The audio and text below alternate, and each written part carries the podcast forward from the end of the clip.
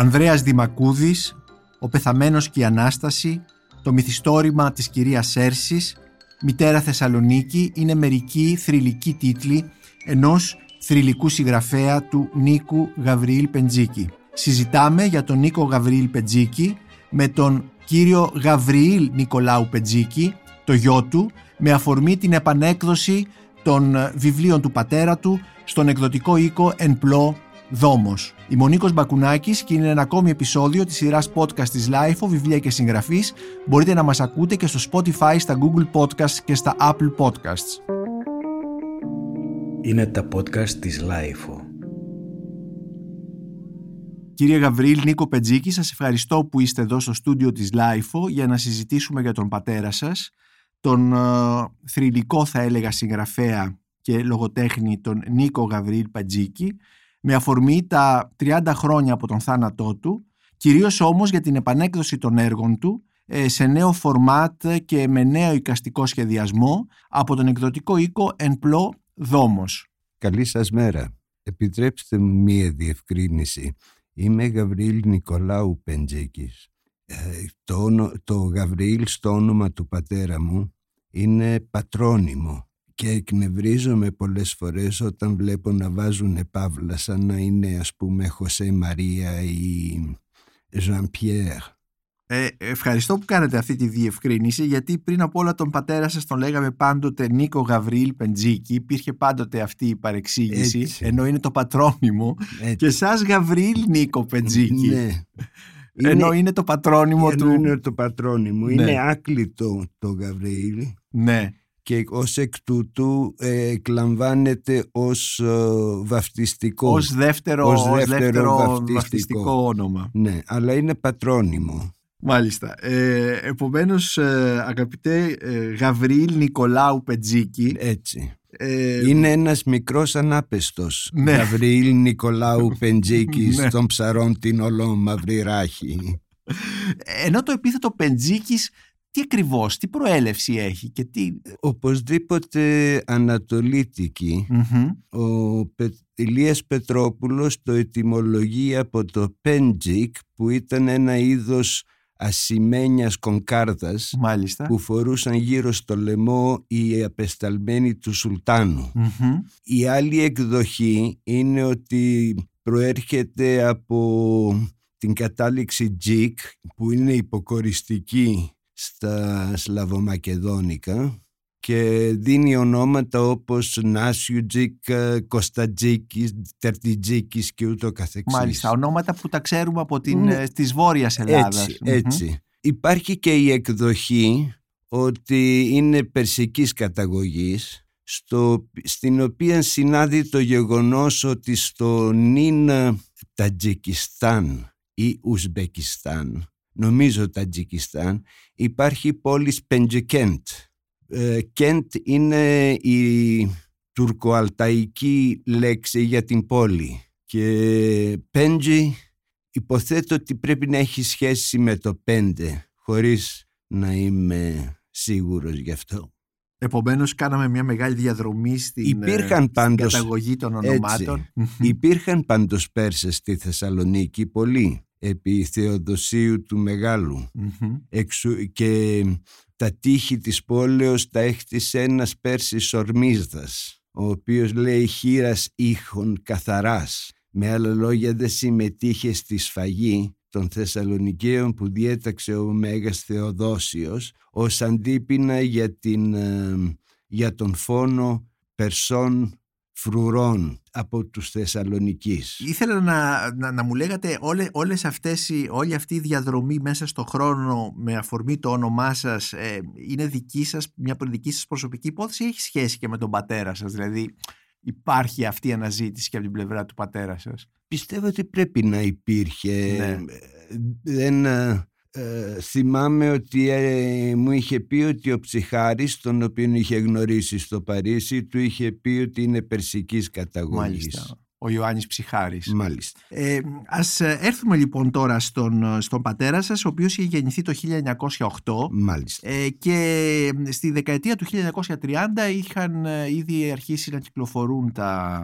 Το 1935 κυκλοφορεί σε αυτοτελή έκδοση το πρώτο του μυθιστόρημα, Ανδρέας Ο Ανδρέας Δημακούδης. Ένας νέος μονάχος. Ναι. Και κυκλοφορεί ψευδονύμος με το ψευδόνυμο Σταυράκιος Κοσμάς. Ναι. Ε, Σταυράκιος και Κοσμάς ήταν δύο ε, μαυραγορείτες κατά κάποιο τρόπο, διοικητικοί υπάλληλοι στην Θεσσαλονίκη επί Λέοντος του Σοφού και ε, μιλάμε για γύρω στο 900 μετά Χριστό και όταν αποφασίστηκε η μετακίνηση η μετάθεση μάλλον του χώρου της έδρας των εμπορικών συναλλαγών Βουλγάρων και Βυζαντινών από την Κωνσταντινούπολη στη Θεσσαλονίκη αυτοί έβαζαν υπέρογκους δασμούς στα βουλγαρικά προϊόντα και τσέποναν ο Σταυράκιος, ε, ο Σταυράκιος και ο, και ο Κοσμάς, παρόλο που όταν το ακούς σήμερα νομίζεις ότι παραπέμπει σε κάποιους σε, μοναχούς σε βυζαντινά μοναστήρια. Ναι, ναι, ακριβώς. Και το συνδέεις με τον Πετζίκη και λες σίγουρα αυτό είναι γιατί ξέρουμε τη σχέση που είχε ναι. ο Πετζίκης με το Βυζάντιο. Ανδρέας Δημακούδης λοιπόν με το ψευδόνυμο Σταυράκιος Κοσμάς το 1935. 35. Ε, νομίζω όμως ότι και μέσα στη δεκαετία του 1930 πρέπει να κυκλοφόρησε και το «Πεθαμένος και η Ανάσταση». Ε, γράφτηκε και η πρώτη του παράγραφος δημοσιεύτηκε όντως το 1938-39 αλλά ως αυτοτελής έκδοση βγήκε το 1944. Mm-hmm. Αντιλαμβάνεστε τις δεσμεύσεις και τις αντικσοότητες των χρόνων ναι, εκείνων. Ναι.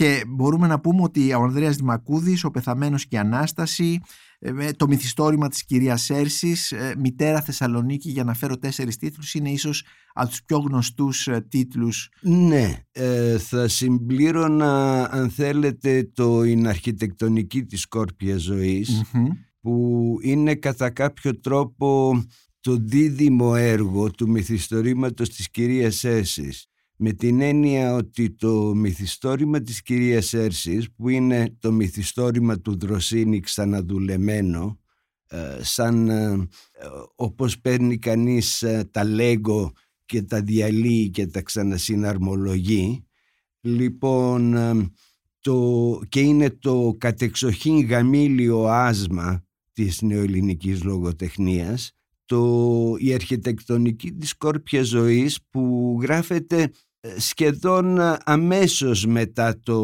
μυθιστόρημα της κυρίας Έρσης δηλαδή το μυθιστόρημα τελειώνει τον Φεβρουάριο του 52 και Σεπτέμβριο του 52 ξεκινάει ε, η συγγραφή του, η της αρχιτεκτονικής σκόρπιας ζωής στο οποίο είναι ας πούμε η ανταπόκριση του συγγραφέα με την πατρότητα. Είναι ένα καταπληκτικό βιβλίο που ξεκινά με αναπολύσεις οραμάτων προς αυτοκτονία ε, και καταλήγει με την έλευση ενός νέου πλάσματος στη ζωή, εμού ε, δηλαδή. ναι.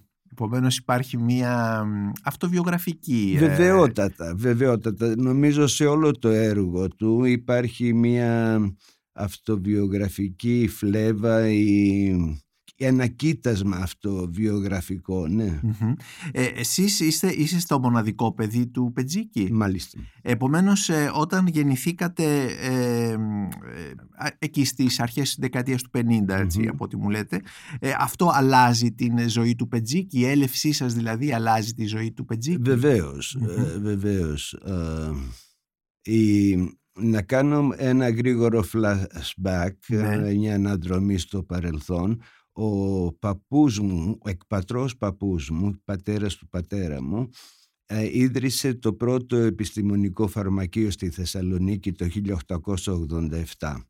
Είχε σπουδάσει... Επί Οθωμανικής Αυτοκρατορίας. Επί Οθωμανικής Αυτοκρατορίας. Ε, είχε σπουδάσει στην Αθήνα, πλάι στον Χριστομάνο, που ήταν ε, πασίγνωστος ε, καθηγητής της χημείας και ο πατέρας της ελληνικής χημικής ορολογίας. Ο παππούς μου ε, υπήρξε πάρα πολύ εύπορος. Έχτισε μια εκπληκτική βίλα στην Θεσσαλονίκη κοντά στη θάλασσα γιατί του άρεσε η θάλασσα και το ψάρεμα και οι βάρκες και να φανταστείτε έφερε νερό από τον Χορτιάτη που είναι το βουνό που υψώνεται πάνω από τη Θεσσαλονίκη σε ιδιωτικό αγωγό 12 χιλιόμετρων. Αυτό το σπίτι... Ένα ιδιωτικό έργο που μοιάζει με δημόσιο. Έτσι ακριβώς.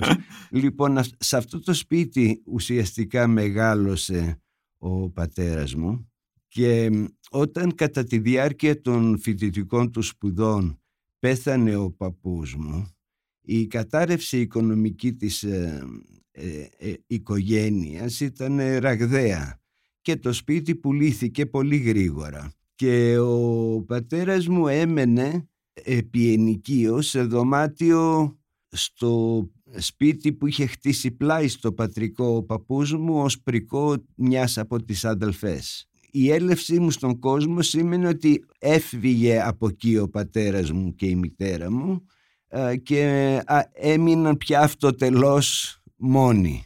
Μάλιστα. Ε, ε, αλλά ο πατέρας σας όμως ήδη είχε και αυτό σπουδάσει ε, φαρμακευτική, βεβαίως, είχε κάνει ναι. και σπουδή στη Γαλλία. Στη Γαλλία, ναι. Και βεβαίως με ναι. την προοπτική να διαδεχθεί τον παππού στο φαρμακείο. Στο φαρμακείο. Το οποίο και έκανε. Το οποίο και έκανε. Ε, και το φαρμακείο πρέπει να ήταν πολύ κεντρικό, ήταν στην οδό Εγνατίας. Ήταν στην οδό Εγνατίας, ναι. ναι. Ε, και σε αυτό... Ακριβώς απέναντι από δύο πολύ γνωστά ε, καταστήματα ε, τελετών, πεθαμένα τζίδικα. Μάλιστα.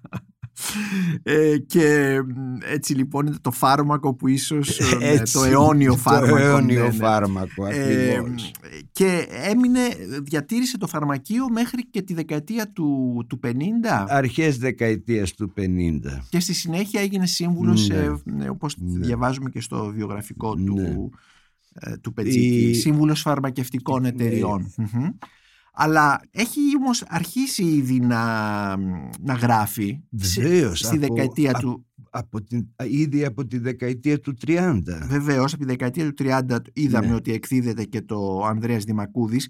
Ε, σε τι κύκλους βρίσκεται ο Πετζίκης αυτή την εποχή; ενώ ε, ε λογοτεχνικούς, ε, πνευματικούς Στους, κτλ. Στους ε, κύκλους που ουσιαστικά εμψύχωσαν το περιοδικό Μακεδονικές Δηλαδή ε, με προσωπικότητες όπως ο Γιώργος Βαφόπουλος, ο Πέτρος Παντονίδης, Αλκιβιάδης Γιαννόπουλος, ο Γιώργος Δέλιος, ο, ο Στέλιος Ξεφλούδας, ε, ένας α, επίσης προτεργάτης του εσωτερικού μονόλογου ναι. στα νεοελληνικά γράμματα και συνεργάστηκε επίσης ε, την ίδια εποχή στη δεκαετία του 30 με το αθηναϊκό περιοδικό το Τρίτο Μάτι, το Τρίτο Μάτι. στο οποίο συνεργάζονταν ο Τάκης Παπατσόνης, ο Νίκος Γατζικυριάκος Γκίκας, ο Στρατής Δούκας, ο Δημήτρης Πικιώνης.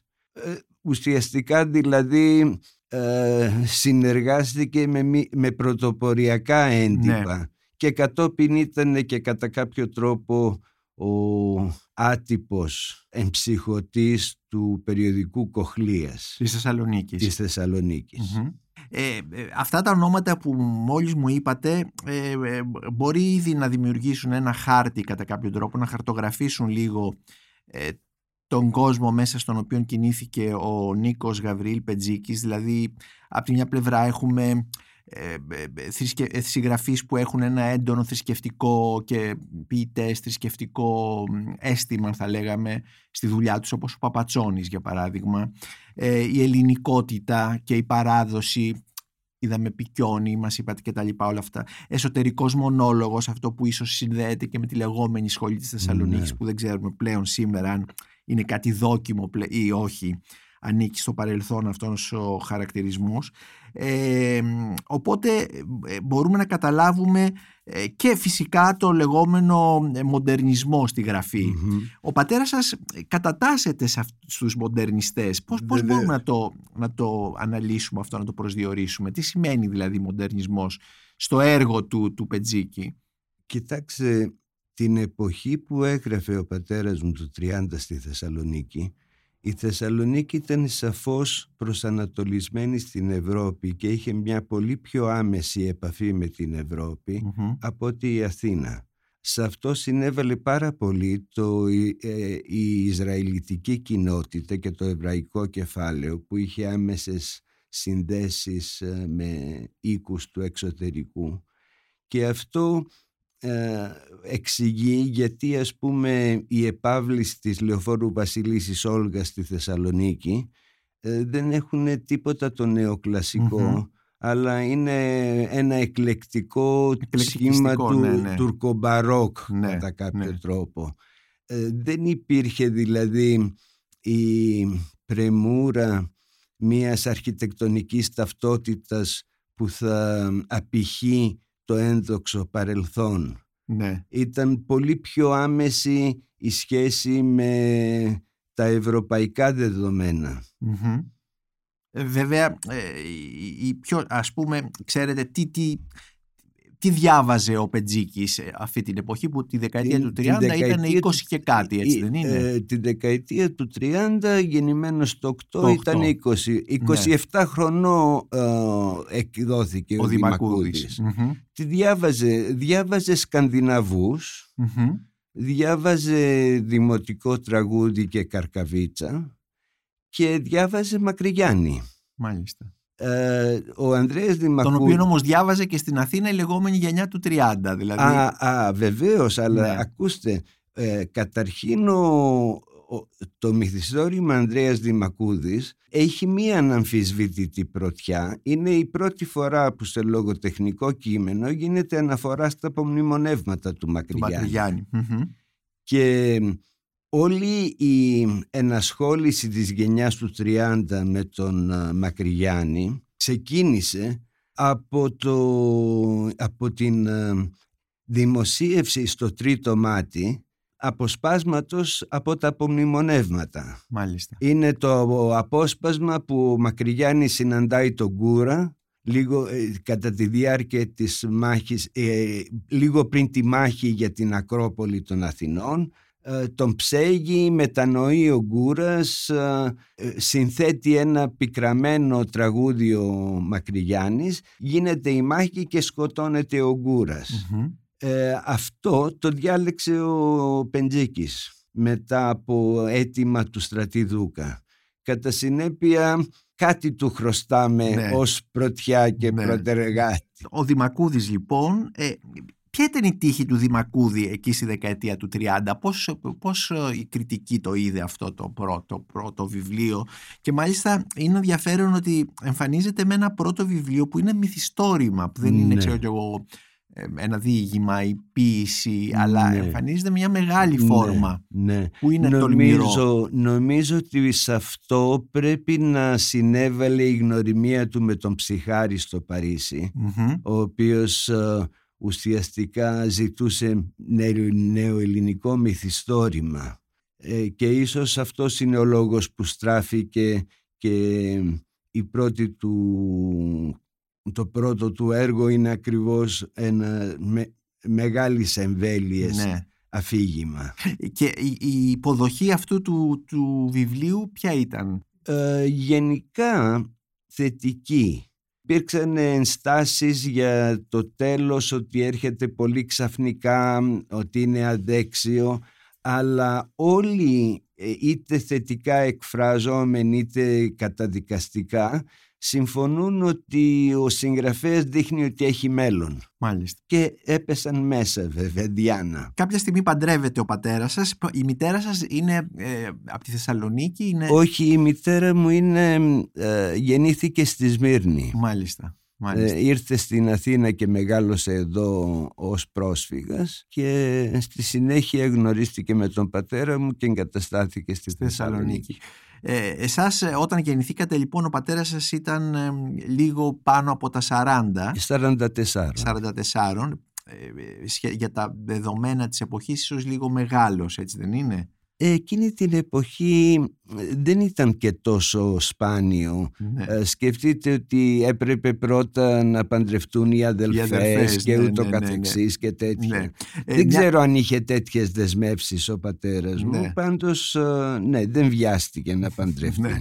Ε, πριν φτάσουμε σε αυτό, στον πατέρα Πετζίκη, επειδή είπατε αδελφές, ε, αδελφή του Πετζίκη είναι η Ζωή Καρέλη. Βεβαίως, η, η, ίδια Ζωή πρω, Καρέλη. η πρωτότοκη αδελφή, Ε, γεννημένη το 1901, ε, είχαν 7 χρόνια διαφορά. Ε, Είναι όμως ε, περίεργο, μάλλον ε, άξιο παρατήρησης, ότι μέσα σε μια οικογένεια έτσι έχουμε δύο παιδιά τα οποία ε, γίνονται σημαντικοί συγγραφείς γιατί και η Ναι. Ζωή Καρέλη είναι μια σημαντική ποιήτρια. Πολύ. ε, πολύ σημαντική ποιήτρια. Ε, πώς, πώς συμβαίνει αυτό, δηλαδή ποιο είναι το κλίμα της οικογένειας Πετζίκη ώστε δύο παιδιά της ο- είδαμε ο παππούς, ο πατέρας τους ήταν ένας ε, Ναι. κοσμοπολίτης θα λέγαμε φαρμακοποιός που κάνει τη διαφορά στη Θεσσαλονίκη αυτής της εποχής ε, αλλά το γενικότερο το κλίμα ποιο ήταν στην, ε, στην οικογένεια Πετζίκη; Ε, υποθέτω ότι ήταν αυτό. του Γαβριήλ του- Νικολάου ε, Πετζίκη Ναι. Ε, νομίζω ότι πρέπει να ήταν, ε, ήταν μια πολύ εύπορη α- α- αστική οικογένεια και εμφορείτο από τα ιδεώδη του αλήτρου του ελληνισμού. Μάλιστα. Μάλιστα. Ε, νομίζω ότι αυτά λίγο, αυτό λίγο πολύ τα λέει Τα όλα. λέει όλα, ναι, ναι. Δηλαδή οι οικοδιδάσκαλοι που δίδαξαν τον πατέρα μου ε, του Ο μιλούσαν πατέρας σας διδάχτηκε κατοίκον, δεν φίτησε. μέχρι, μέχρι την ε, πρωτοπήγε σχολείο στην έκτη δημοτικού. Μάλιστα. Και μέχρι τότε ε, ήταν κατοίκον διδαχθής με οικοδιδασκάλους που του μιλούσαν για τον Όμηρο και για το δημοτικό τραγούδι. Καταλαβαίνετε Ναι, τώρα το, ναι, ναι. τον ζήλο της ε, άρτη απελευθερωθήσης Μακεδονίας και Ναι. Θεσσαλονίκης Μμμ. για το Και- ελληνικό παρελθόν. Και η ζωή ε, Καρέλη ήταν κατοίκον διδαχθής. Εκείνη, εκείνη δεν, δεν παρακολούθησε Δεν φίτησε ποτέ. ποτέ σε σχολείο. Ποτέ. Και είναι καταπληκτικό αυτό. Ναι.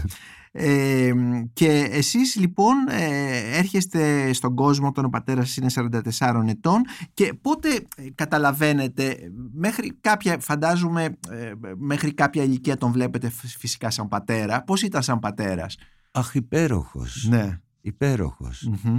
Ε, σκέτη αγάπη. ναι. Και πάντα μία περιέργεια και μία, ένα ενδιαφέρον για τα πράγματα που σε συνέπαιρνε. Μμμ. Δηλαδή οι εκδρομές που κάναμε για συλλογή αγριολούλουδων ναι. η, η, η ταυτοποίηση ενάλιων ευρημάτων που του έφερνα από όταν κολυμπούσα στη θάλασσα ήταν από τις μεγάλες απολαύσεις. Και πότε αρχίζετε να καταλαβαίνετε και ότι είναι και συγγραφέας, ότι είναι συγγραφέας και Ε, ίσως διαβάσετε το πρώτο βιβλίο; Όταν ζεις με κάποιον ε, που γράφει σε 90 τετραγωνικά α- αναπόφευκτα Τόσο ήταν το διαμέρισμά Ναι, σας; αναπόφευκτα τον βλέπεις να γράφει, τον βλέπεις να ζωγραφίζει δηλαδή δεν είχα κάποια δυσκολία Ναι. να, να το αντιληφθώ αυτό. Επομένως Α, ο νο- πατέρας, η νομίζω- καθημερινότητα του πατέρα ήταν και αυτό. ναι. Βεβαίως, Μμμ. βεβαίως, ναι, ναι. Ε, νομίζω ότι η φορά που αντιλήφθηκα ότι ε, ήταν κάτι διαφορετικό ήταν ε, νομίζω το 1969 είχαν έρθει κάποιοι απόφοιτοι του πειραματικού σχολείου Θεσσαλονίκης για να οργανώσουν κάποιες λεπτομέρειες για μια διάλεξη που θα έδινε στον Σύλλογο Αποφύτων ο πατέρας μου. Μμμ. Και είχε αρχίσει ήδη να επεξεργάζεται το θέμα που ήταν θέματα μνήμης και τους είπε ότι γι' αυτό θα μιλούσε γιατί ε, λέει τι κάνουμε όταν ξεχνάμε κάτι ε, καρφώνουμε το διάβολο. Άρα ο Χριστός είναι η κατεξοχήν μνήμη. Και ακούγοντας τον ε, ομολογώ ότι εντυπωσιάστηκα.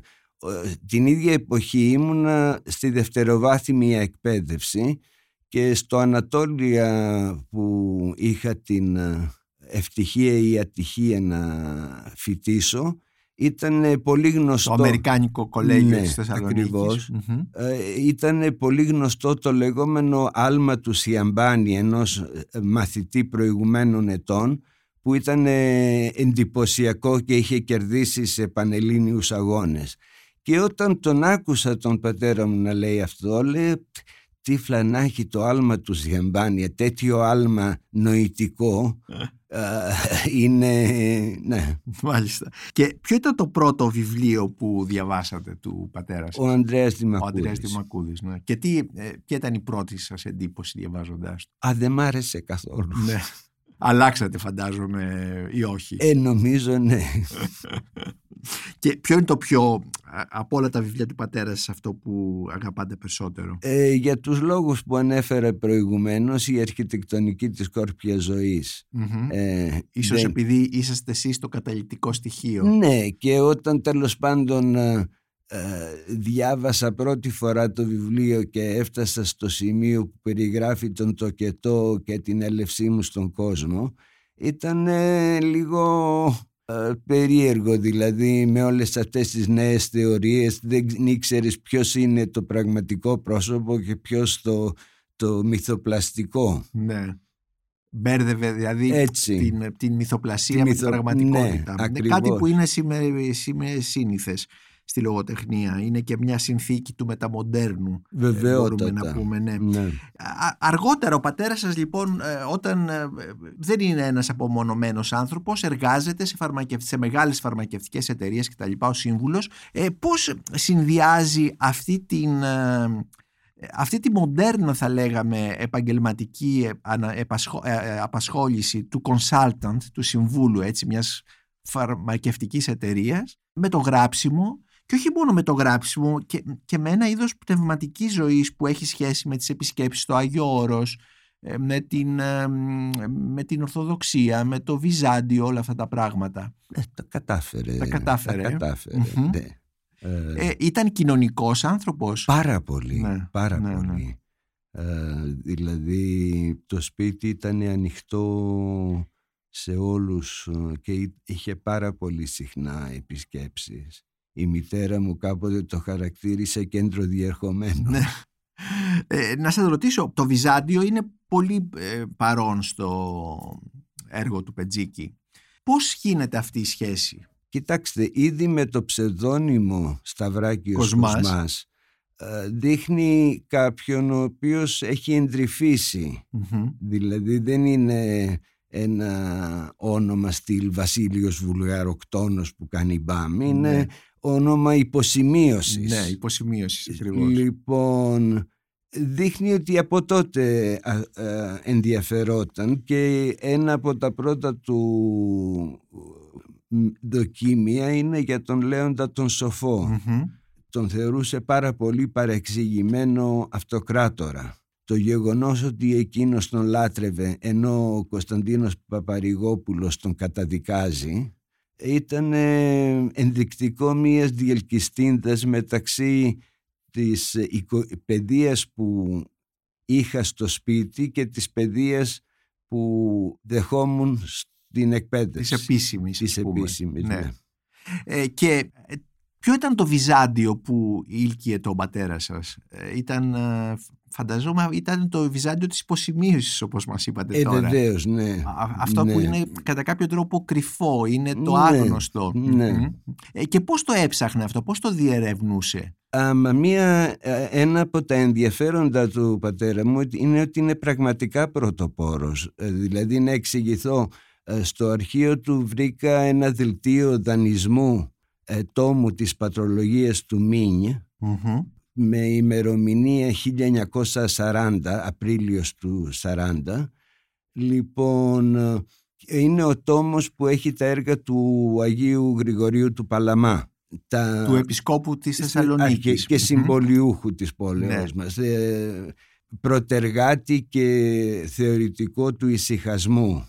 Λοιπόν, η έκδοση αυτή όπως θα γνωρίζετε ασφαλώς την είχε ετοιμάσει ο Άγιος Νικόδημος ο Αγιορείτης και καταστράφηκαν οι τυπογραφικές μήτρες μετά από μια επιδρομή της Αυστριακής Αστυνομίας στο τυπογραφείο στη Βιέννη το οποίο είχε συνδυαστεί με επαναστατικές ιδέες Ναι. γιατί είχε εκδώσει τη χάρτα του Του Ρίγα. Ρίγα. Μμμ. Και ε, μετά ολοκληρώθηκε η έκδοση του, των απάντων του Αγίου Γρηγορίου γύρω στο 60 και μετά το 60 έχετε μία ε, αναταραχή στην ε, ν- νεοελληνική θεολογία ε, πρώτης τάξεως. Δηλαδή μία επανάσταση απέναντι στον ευσεβισμό και τον κρύφο προτεσταντισμό που ε, ενέπνεε μέχρι τότε την θεολογική διδασκαλία και έρευνα. Ο πατέρας μου διάβαζε Άγιο Γρηγόριο Παλαμά Μάλιστα. το 40 Μάλιστα. Μμμ. και ταυτόχρονα ε, Άγιο Σημαίων τον νέο θεολόγο.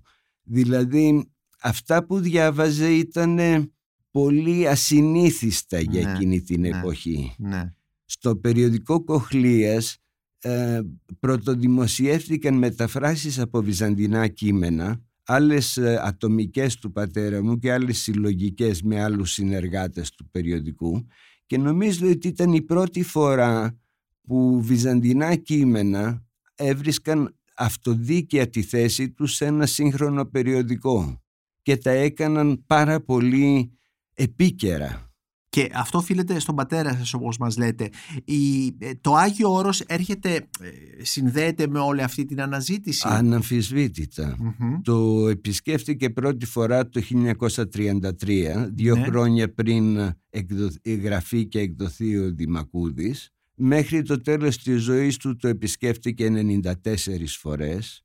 Τις ε, κατέγραφε αυτές τις φορές, δηλαδή είχε κάποιο ημερολόγιο επισκέψεων. Ναι, Μμμ. όχι, όχι πάντα δι- εξονυχιστικό ή διεξοδικό, αλλά ναι, τις κατέγραφε.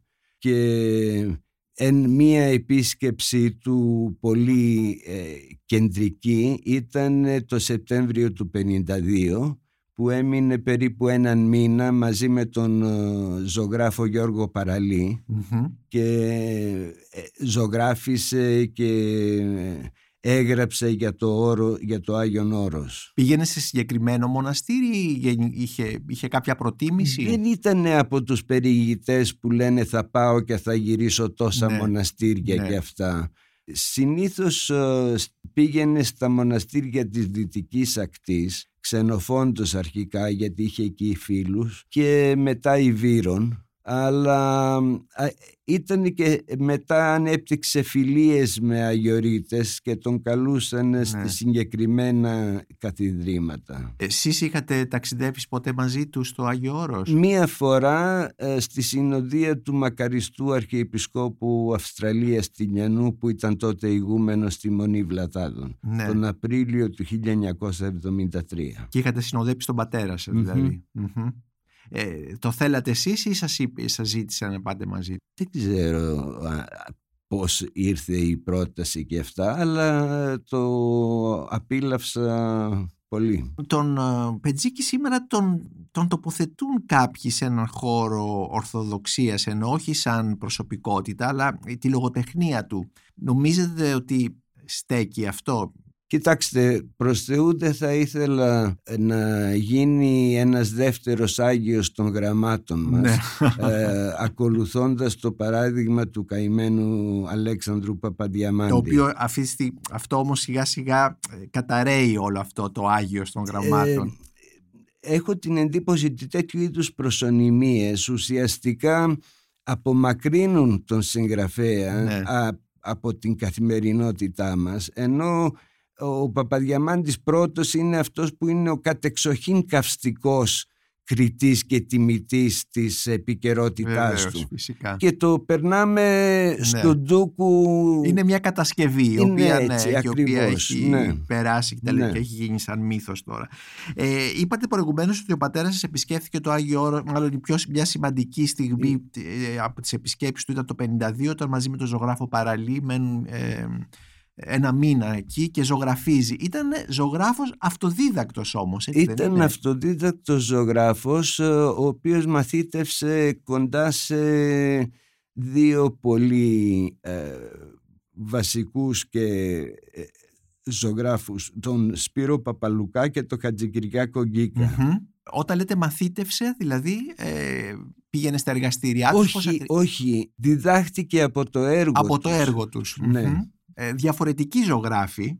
Ε, Σαν, ε, διαφορετική ως προς το αποτέλεσμα για εκείνον όμως ε, ενδιαφερόταν πάρα πολύ για τον κυβισμό Ναι. Ε, και στο Παρίσι σπούδασε οπτική φυσιολογία Αχα.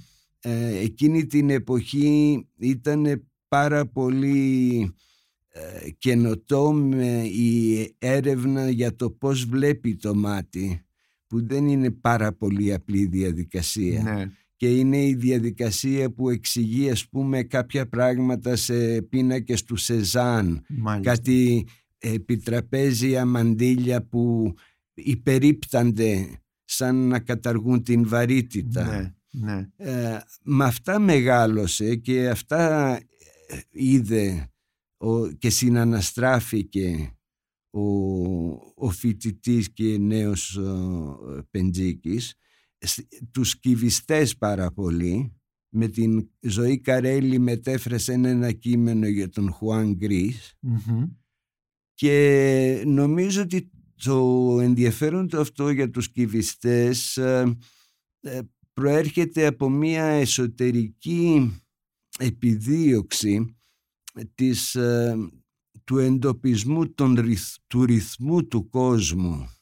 Στην αρχιτεκτονική της σκόρπια ζωής ε, ξεκινάει το βιβλίο με ένα ταξίμι κατά κάποιο τρόπο με την έννοια ότι είναι λίγο αυτοτελές που μιλάει για τα λουλούδια και για τα κύματα της θάλασσας και συνδέει τα χρώματα ως ε, συχνότητες κυμάτων με τα κύματα της θάλασσας. Μμμ. Αυτό το θέμα, δηλαδή αυτή η συχνότητα και οι ρυθμοί ήταν κάτι που τον ενδιέφερε πάρα πολύ. Ε, θυ- ε, ε, α, όσοι ε, είδαμε το έργο του Πετζίκη μέσα από τις εκδόσεις της Άγρας, του εκδοτικού οίκου Άκρα, Ναι. θυμόμαστε πολύ έντονα τα εξώφυλλα του, Ναι. τα εξώφυλλα των βιβλίων που ήταν ε, σχεδιασμένα από τον ίδιο.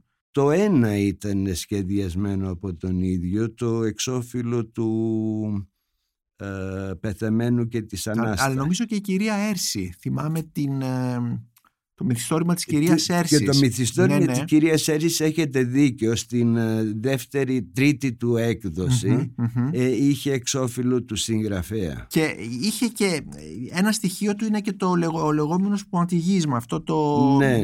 ε, με τις στιγμές. με τις στιγμές ακριβώς. Ναι.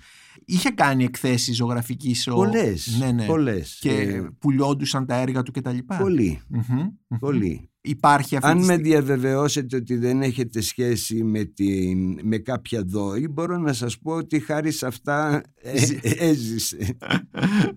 Έζησε λοιπόν πολλώντας τα, τα Ναι, ζωγραφικά βεβαίως, του έργα. Ναι. Ναι, Είχε σχέση με κάποια συγκεκριμένη γκαλερί της Θεσσαλονίκης ή. όχι, δεν νομίζω, Μμμ. αλλά εξέθεσε και εδώ στην Αθήνα η- και στην Γκαλερί Μορφές και η τελευταία του έκθεση ήταν στο, στην Γκαλερί Αγκάθη το 88. Μάλιστα, μάλιστα. Ε, το, το, αυτό το έργο του ότι υπάρχει, ε, το, το, εννοώ το ζωγραφικό, ε, είναι, σημαντι, είναι ποσοτικά είναι υπά- μεγάλο, υπάρχει κάποια... Είναι συ- πολύ μεγάλο. Ναι, ναι, ναι. Ναι, δηλαδή υπολογίζω πάνω από 1500 έργα εκ των οποίων έχω ταυτοποιήσει περίπου το 1 τρίτο. Μμμ. Όταν λέτε ταυτοποίηση δεν υπέγραφε; Όχι, όχι, δεν εννοώ ότι δεν Α, εννοείται υπέγραφε. που, ή- που βρίσκονται. Πού βρίσκονται, Μάλιστα, ναι, σε και ποιες συλλογές σε ποιες και τι τους συλλογές έχουν. και τι Μμμ. έγιναν και ούτω καθεξής. Ναι. Δεν είναι ότι δεν υπέγραφε, Ναι. είναι ότι δεν κρατούσε φωτογραφικό αρχείο Μάλιστα. των έργων. Οπότε ψάχνετε να Οπότε, βρείτε το, τα, ακριβώς. τα έργα του Ναι. αυτά.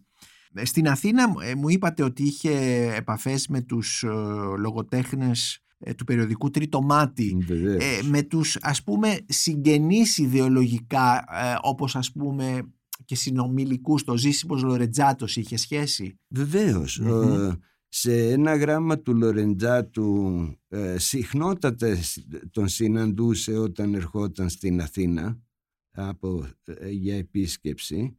Ο δε Λορεντζάτος ε, σε επιστολή του στο Σεφέρι έχει συμπεριλάβει ένα σκίτσο του πατέρα μου ως καγκουρό Ναι. με την μητέρα μου και εμένα μέσα στον Μάρσι. Α, ε, η, η Θεσσαλονίκη, ας πούμε, ας ξεκινήσουμε όμως πρώτα από τον Πετζίκη για τη Θεσσαλονίκη που έχει το, επίσης ένα από τα πιο γνωστά του βιβλία που είναι το «Μητέρα Θεσσαλονίκη». Τι είναι λοιπόν η, η Θεσσαλονίκη για τον Πετζίκη; Κοιτάξτε, ε, ο, όλος ο μοντερνισμός σχετίζεται με την πόλη. Μμμ. Ο Οδυσσέας του Τζόις είναι μία μέρα στο Δουβλίνο. Στο Δουβλίνο, ναι. Και η- το κάφημα του Τζόις ήταν ότι αν ξαφνικά γίνει μία καταστροφή και ισοπεδωθεί το Δουβλίνο, με βάση τον Οδυσσέα θα μπορούσε να ξαναχτιστεί, ξαναχτιστεί. όπως ήταν. Η πόλη δηλαδή είναι μ, μέσα στον μοντερνισμό και δεν θα μπορούσε να μην σχετίζεται με την πόλη ένας μοντερνιστής συγγραφέας όπως ο πατέρας μου. Η Θεσσαλονίκη ήταν πολύ διαφορετική ε, πριν τον πόλεμο Μμ. και πολύ διαφορετική μετά. Ε, Δηλαδή ε, πριν τον πόλεμο όλη η γειτονιά που είναι σήμερα ο σιδηροδρομικός σταθμός και πέρα ήταν η λεγόμενη μπάρα, μια Κακόθυμη, κακόθυμη ναι. γειτονιά συνδυασμένη με έγκλημα και αγοραίο έρωτα Ναι. κλπ. Αυτά μετά ε, εξωστρακίστηκαν και έγινε μια πολύ σεμνότυφη πόλη στις δεκαετίες του 50 και του 60. Μάλιστα. Επομένως το «Μητέρα» ε, έχει σχέση με Έχει- τι στον τίτλο; Με το ότι είναι το χώμα στο οποίο φύτρωσε. Μάλιστα. Ε, και η Θεσσαλονίκη για τον Πετζίκη, η, η, η Θεσσαλονίκη πώς βλέπει τον Πετζίκη σαν ε, τέκνο της, εννοώ η κοινωνία, οι θεσμοί της πόλης; Δεν ξέρω, αυτό είναι ερώτημα μάλλον προς τον Δήμαρχο της Θεσσαλονίκης. Καλά δεν είναι παρά- μόνο δήμαρχος, είναι και η, η κοινωνία ας πούμε. Ναι. Ναι, ναι δεν, δεν ξέρω να Ναι. σας απαντήσω. Ωραία. Ε, κύριε Πετζίκη, μου είπατε προηγουμένως, ε, μιλήσατε, χρε- αναφέρατε τη λέξη αρχείο, το αρχείο του πατέρα σας. Αυτό το αρχείο ε, έχει και πράγματα που δεν τα έχουμε δει, δηλαδή δεν έχουν α- εκδοθεί, πρόκειται να Ναι, εκδοθούν; Μμμ. Ναι, υπάρχουν και ε, κάποια από αυτά θα εκδοθούν ε, σύντομα. Ναι, είναι, τι, τι είναι ε, ε, λογοτεχνικά Ναι, κείμενα, ναι, ναι, ναι, ναι. Μμμ. Ναι. Ε, τα οποία αλλάζουν ε, την οπτική μας, ε, προσθέτουν στην οπτική μας για τον Πετζίκη. Είναι... Ε, δεν την αλλάζουν, προσθέτουν όμως Μμμ. και δείχνουν ότι από πολύ νωρίτερα είχε αυτήν την ματιά. Είναι δηλαδή προγενέστερα κείμενα, είναι ελληνικά κείμενα; Όχι πάντα, Ναι. ε, είναι αυτά που θα μπορούσαμε να τα πούμε περιστασιακά κείμενα, δηλαδή κείμενα για τι- ραδιοφωνικές εκπομπές Α, μάλιστα. ή, ε, ή σύντομα κείμενα που δημοσιεύτηκαν μεν σε περιοδικά τα οποία όμως είναι τόσο δυσέβρετα σήμερα που σχεδόν θα τα χαρακτήριζες ανέκδοτα. Ανέκδοτα. Μμμ. Υπάρχει και αλληλογραφία στο αρχείο αυτό, Πολύ μεγάλη. η οποία είναι ανέκδοτη, ε; Ναι. Υπάρχει μια προοπτική να εκδοθεί αλληλογραφία. Ε, Γιατί θα έχει ενδιαφέρον, ναι, φαντάζομαι. Ναι, ε, έχω ξεκινήσει ήδη την ε, προοπτική της έκδοσης της αλληλογραφίας του με τον Δημήτρη Κουτρουμπή. Δημήτρης Κουτρουμπής; Ο Δημήτρης Κουτρουμπής ε, ε, ουσιαστικά ο προτεργάτης της ε, αναταραχής αυτής στην νεοελληνική θεολογία. Μάλιστα. Μμμ, μμμ. Στενός φίλος ε, του πατέρα μου. Ναι. Είναι μεγάλη αυτή η αλληλογραφία. Ε, είναι καμιά σαρανταριά Μάλιστα, γράμματα ναι. από την μία πλευρά. Ναι. Δεν ξέρω από την άλλη πόσα είναι ακριβώς. Δεν Μμμ. έχω μετρήσει. Ναι. Μμμ. Ε, και εσείς, ο- εσείς ε, επιμελείστε το, το, το αρχείο, είστε και Ναι, επιμελητής του ναι, αρχείου; Ναι. Ε, και αυτό ε, θα έλεγα ότι είναι κάτι σπάνιο γιατί ε, πολύ λίγοι κληρονόμοι ε, συνήθως ε, ε, ο κανόνας έχει τους κληρονόμους να είναι πατροκτόνοι Α, μάλιστα. ε, Ναι. να, να ασχολείστε με το Ναι, αρχείο του ε, πατέρα σας και με την ε, μνήμη του και με τη συνέχεια του, έτσι, την Πάντα, παρουσία τους. πάντα ναι. υπάρχουν οι εξαιρέσεις. Ναι. Οπότε Σας αρέσει δηλαδή που ε, δουλεύετε με το αρχείο του πατέρα σας και ταξινομείτε, Ναι, σχολιάζετε κτλ. Ναι, ναι. Δηλαδή ε, υπάρχει, συνεχίζεται αυτή η σχέση πατέρα-γιου δουλεύοντας καθώς ο πατέρας σας ήδη έχει πεθάνει εδώ και 30 χρόνια από το 1993 ε, δουλεύετε στο αρχείο ή είναι μια δική σας αν θέλετε ένα δικό σας ε, πάθος, αγάπη για τα κείμενα ε, για, την, ε, για τα χειρόγραφα, για όλα αυτά τα πράγματα. Ε, νομίζω και τα δύο. Μμμ, Ναι. μμμ. Στο κατά Ιωάννη Ευαγγέλιο υπάρχει ένα εκπληκτικό εδάφιο ο Θεάνθρωπος μιλά στους μαθητές του λίγο πριν το πάθος και τους λέει εγώ ημάς αποκαλώ ουχή δούλους αλλά φίλους διότι ό,τι έμαθα από τον πατέρα σας το δίδαξα και σας το έμαθα. Αυτό για μένα σημαίνει ότι η γνώση απελευθερώνει από την δουλεία. Και σε, σε κάθε σχέση υπάρχει μία μορφή δουλείας σε μία πατρική σχέση επίσης. Και αυτό, ε, αυτή η έρευνα του αρχείου ε, κάνει αυτό το σκέλος της δουλείας σκέλος φιλίας Μμμ. Δηλαδή σας, ε, απελευθερώνει σας απελευθερώνει Ναι. ακριβώς. Ναι. δηλαδή αυτή η εξουσία η πατρική Ναι. αμβλύνεται και γίνεται φιλία, Ακριβώς, γίνεται ναι. κάτι... ναι. Α, αυτό είναι πολύ ενδιαφέρον που και λέτε. συγχώρηση Ναι, κατά και κάποιο συγχώρηση. τρόπο Μμμ, μμμ. Από τη δική σας πλευρά. από συγχώρηση με την έννοια του συγχωρώ, δηλαδή χωρώ μαζί με κάποιον, ε, όχι ηθικολογική. Μάλιστα. Καθώς, ε, όπως είπαμε στην αρχή αυτού του podcast, ε, μ, τα βιβλία του πατέρα σας ε, ξανακυκλοφορούν ε, σε νέο σχεδιασμό ε, Mm. από τις εκδόσεις Εμπλό Δόμος. Θέλω να σας ρωτήσω, θεωρείτε ότι είναι, είναι προσπελάσιμη σήμερα η λογοτεχνία; Είναι, ε, του, του Πετζίκη, είναι δύσκολη, είναι...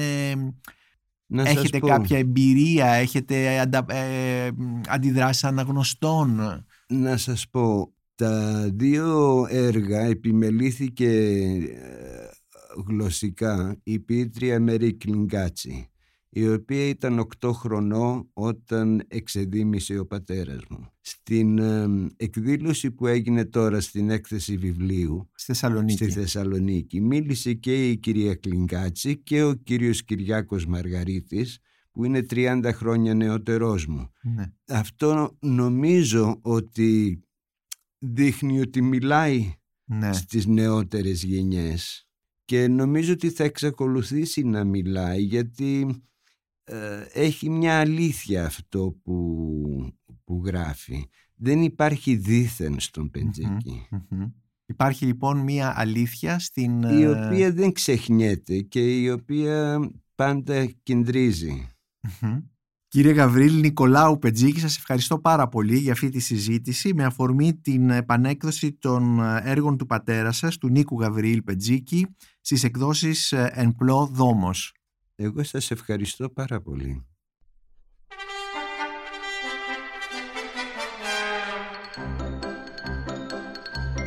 Είμαι ο Νίκος Μπακουνάκης και ήταν ένα ακόμη επεισόδιο της σειράς podcast της LIFO, βιβλία και συγγραφής. Μπορείτε να μας ακούτε και στο Spotify, στα Google Podcasts και στα Apple Podcasts. Ηχοληψία, επεξεργασία και επιμέλεια Γιώργος Ντακοβάνος και Μερόπη Κοκκίνη. Ήταν μια παραγωγή της Lifeo. Είναι τα podcast της Lifeo.